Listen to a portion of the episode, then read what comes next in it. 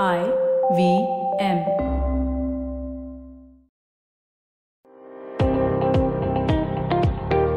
Welcome to All Things Policy, a daily podcast by the Takshashila Institution.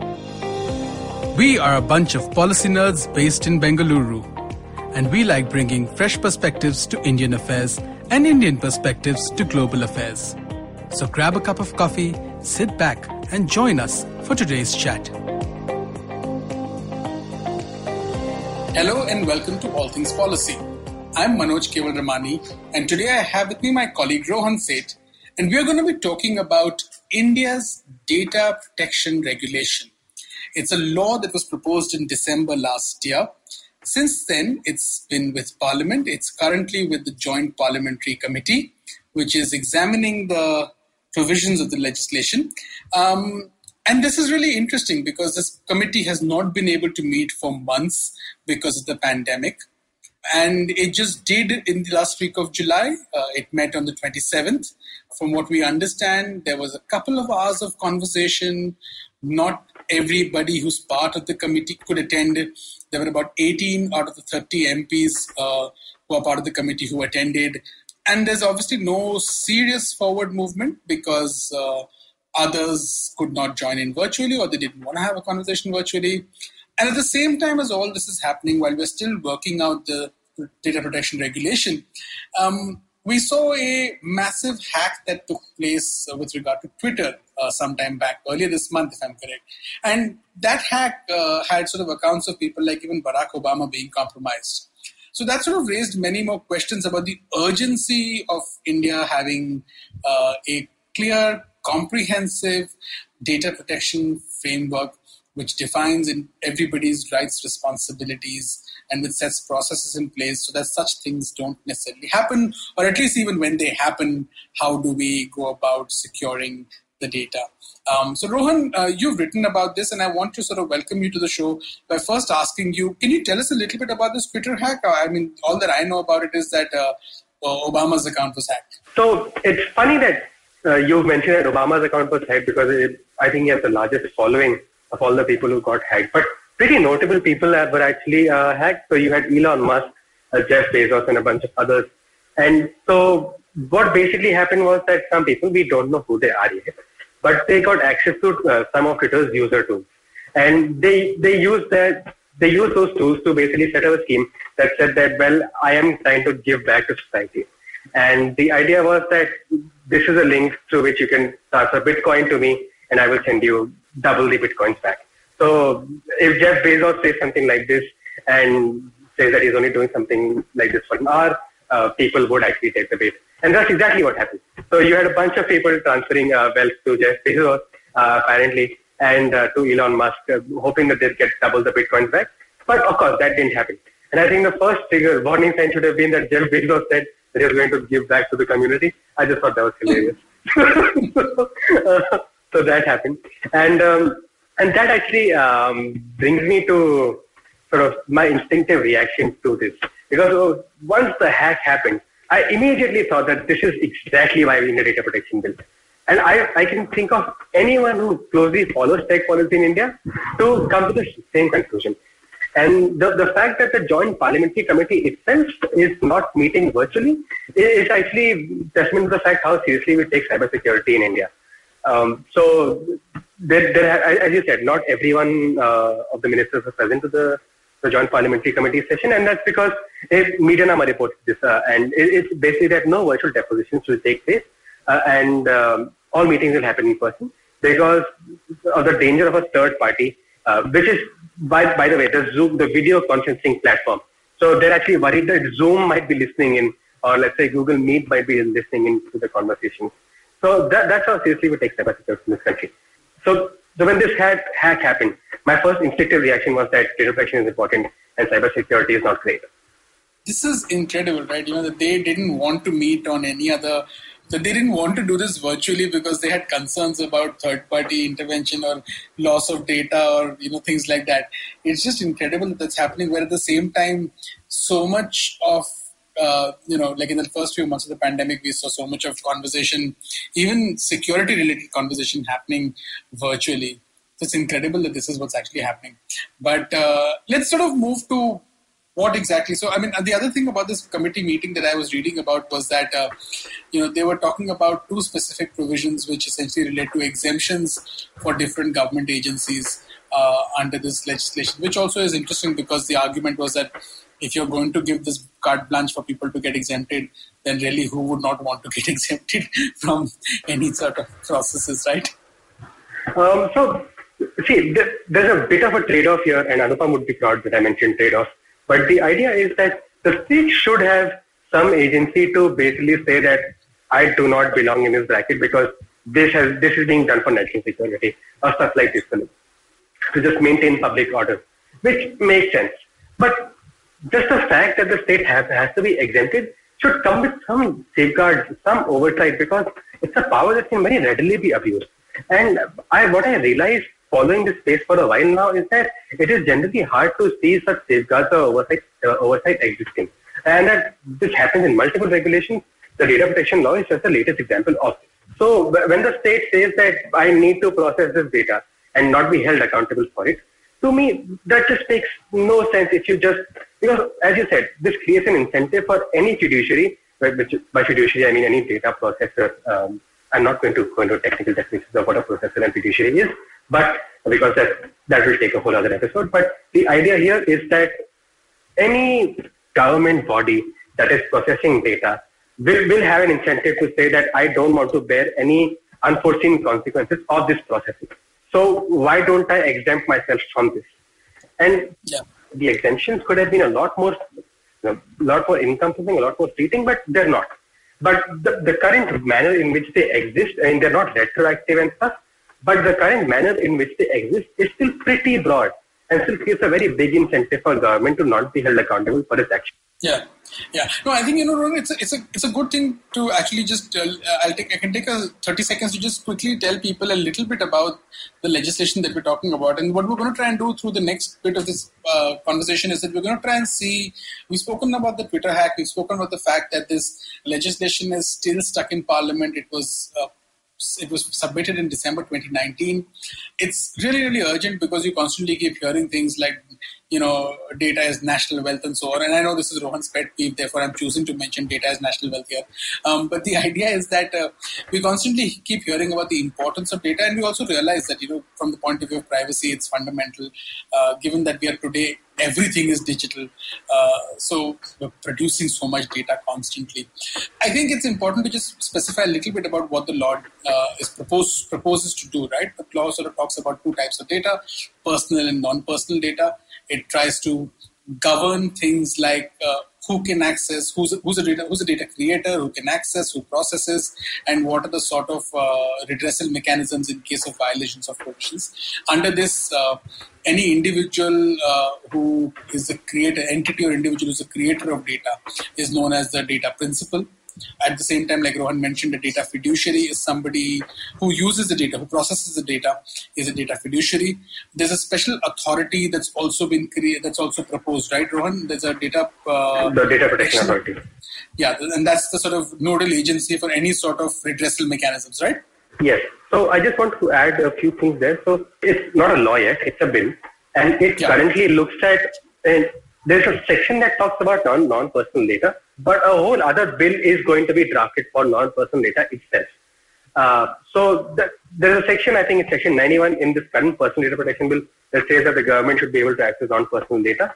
Uh, but that is going to be looked at much more detail by another law and another body, which is going to be the non-personal data uh, protection authority. So all of that is there. So currently, none of this is set in stone. This is the JPC is currently hearing this, and the committee within the government that has come up with a non-personal data protection framework, a governance framework that is open to consultation. So if you are willing to go and comment about what the governance framework looks like right now and should be changed, the comments are still open at the time of this podcast recording. And also, uh, I think for the next couple of weeks. So a non-personal data protection regime is yet to be set up, but a personal data protection regime, they're more than halfway there to the bill being finalized, uh, under, in my view. Okay, so awesome. So now we've got certain basic things clarified. So this is the current legislation that we're talking about is about the personal data protection. It's uh, the individual or the entity that is creating the data is a data principal. The processing agency is a data fiduciary. Um, there is a data protection agency, which will be your redressal agency.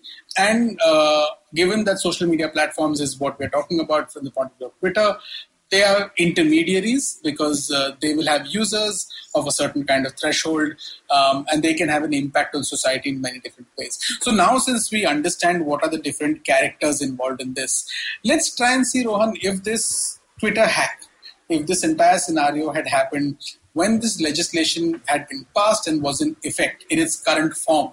What are the processes when something like this happens for an individual who's you know whose account has been hacked or whose data has sort of leaked or has been whose sort of privacy has been violated.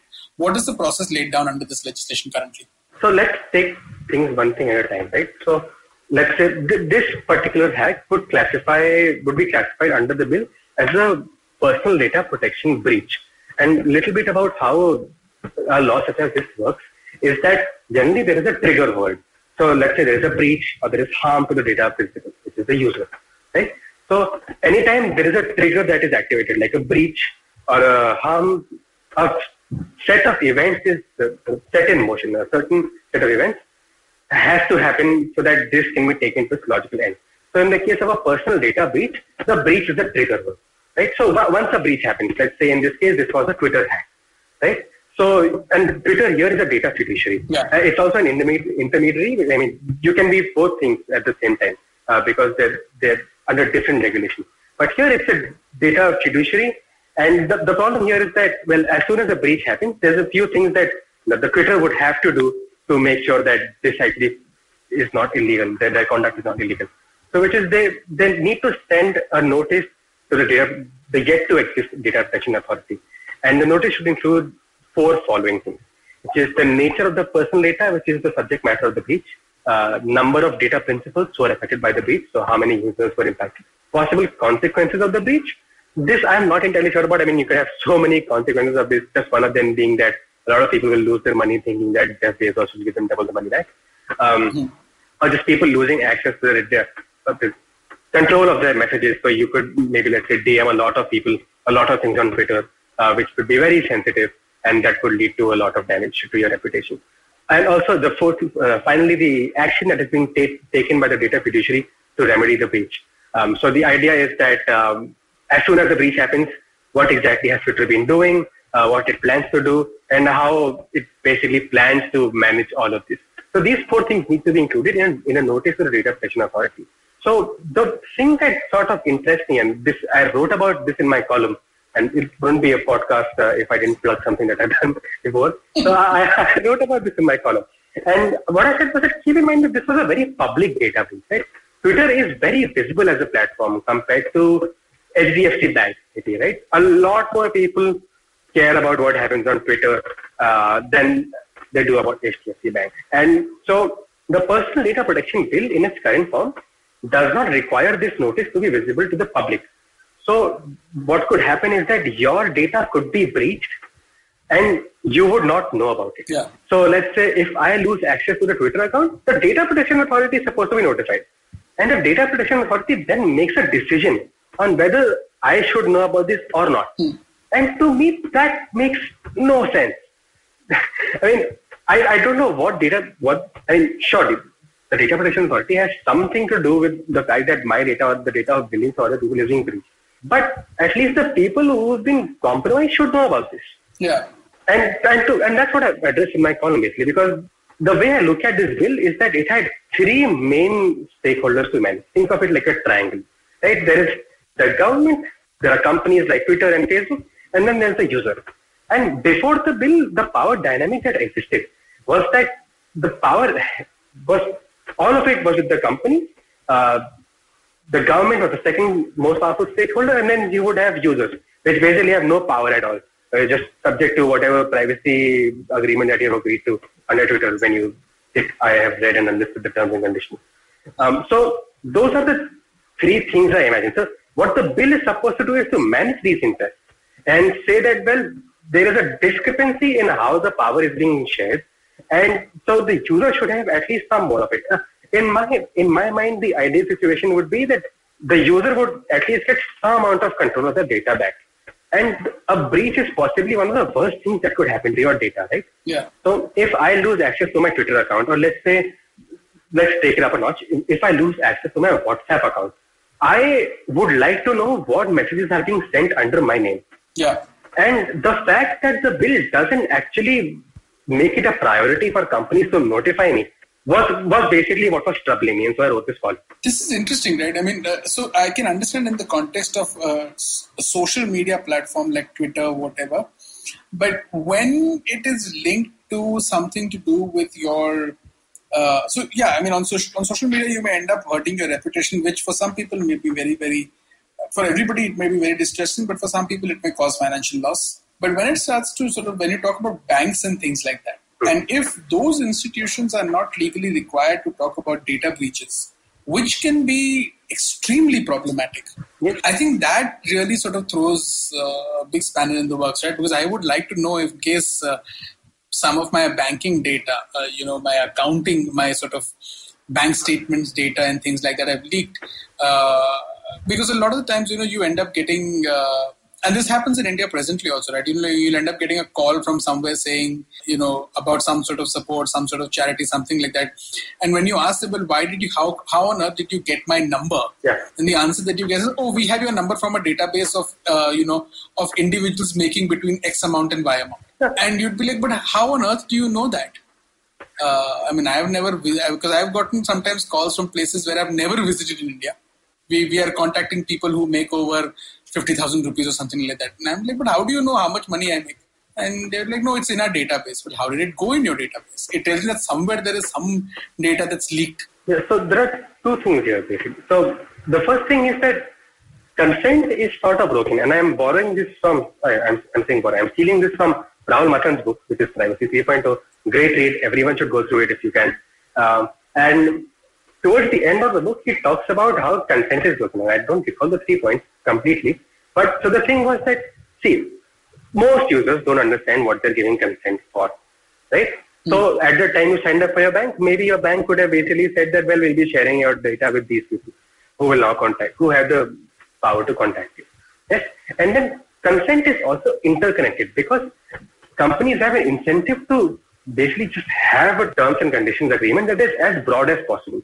So once your bank has an extremely broad consumer agreement, as does let's say the person, the data processor that your bank is selling your data to, those two agreements that you have now essentially signed can end up in, with you in a situation where you basically you have a processor that knows how much you're earning and can reach out to you on that basis.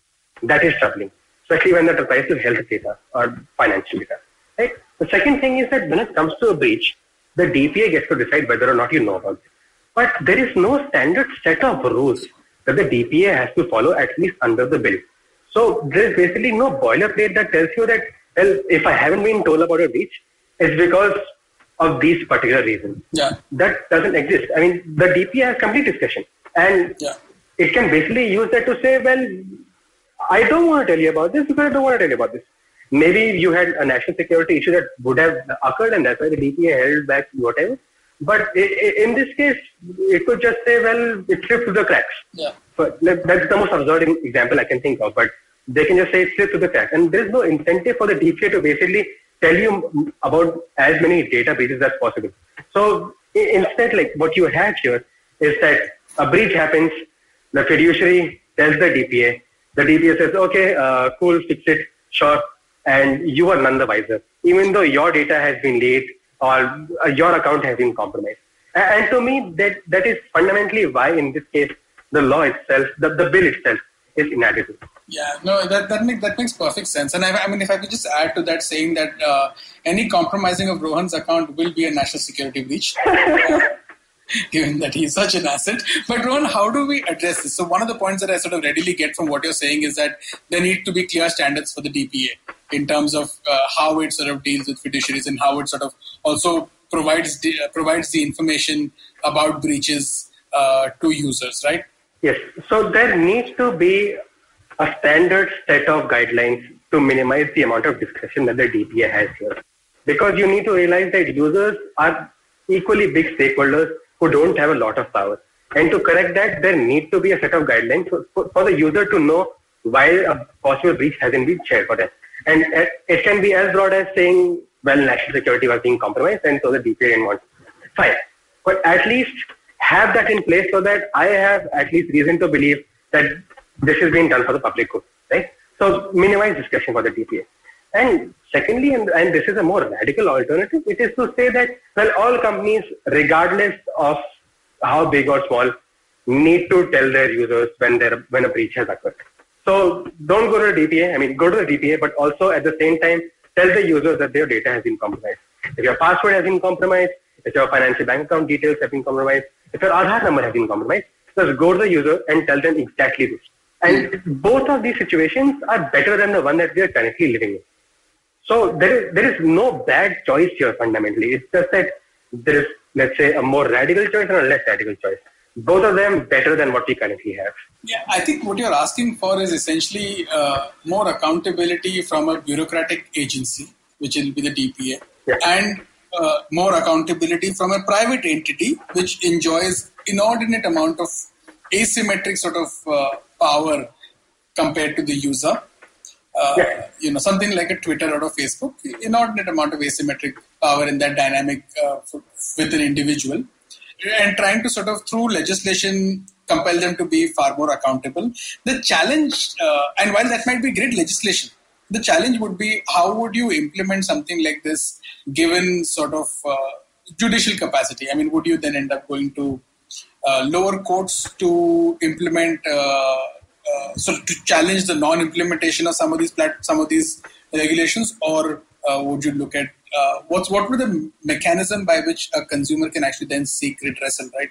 Because let's assume the DPA has guidelines and it doesn't do anything. For an individual to go and challenge the DPA as sort of an authority, I presume is not really going to happen. You know, at the same time, when you're going to do, when you're when, for an individual to take, say, a big social media platform to court, Hmm. the sort of asymmetry in that, although it may be great to actually have that mechanism, which I think we should, but at the end of the day, uh, sort of power dynamic that plays out, right? And also the fact that would you have separate redressal systems in courts and all that, given that so much of this happens in real time, and you might end up fighting Twitter in court for 10 years by the time Twitter might uh, even cease to exist, given the way technology evolves. Yeah, I mean, it, the the redressal mechanism itself is an interesting thing to look at because I and I say this with a, with a very heavy heart. There are no great answers here.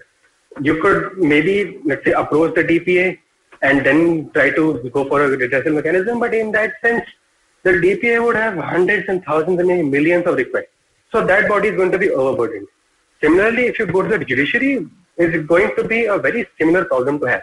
So I, I wish I had an answer to how to make this a better you know, process for the bureaucracy or the judiciary in this country. I, I don't. And which is which is why I say that let's have the maximum amount of transparency as we possibly can. So there are the least amount of decisions for a for an authority to make, so they can actually focus on stuff that is important. Uh, and secondly, as, as you pointed out, and this is something I just addressed before in the podcast as well, is that, see, the current power dynamic is that as a user, I am helpless. There is not a lot I can do. And this bill was supposed to help at least address some of that. And in the case of breaches, that's not happening. So if this passes, I don't see how I am better off. Maybe Yeah. with the exceptional chance that the DPA decides that this is important for me to know about, Yeah. which may or may not happen. So this is fundamentally what's been troubling me. I don't have a solution for this, unfortunately, um, but the, I can identify the problem and help look at how we can go about this. All right, brilliant. That is excellent. So I think we've had a fun conversation. At least we sort of clarified lots of things for me, um, and I'm sure for a lot of other people also. Uh, what we're going to try and do is that we're going to try and uh, link uh, Rohan's uh, op-ed and a, uh summary of uh, the bill by PRS in the show notes. So for anyone of you who's interested in actually going through what the bill says, that will be available, and also Rohan's views will be available in the show notes. Thank you so much, Rohan, for this conversation. Thank you for having me. If you liked our show, don't forget to check out other interesting podcasts on the IVM network. You can tune into them on the IVM Podcast app, ivmpodcast.com, or wherever you listen to your podcasts. You can also follow IVM on social media. The handle is at IVM Podcasts on Twitter, Facebook, and Instagram. And hey, If you'd like to dive into Takshashila's research on technology, strategy, and economic affairs, check us out at our Twitter handle at Takshashila INST or our website takshashila.org.in.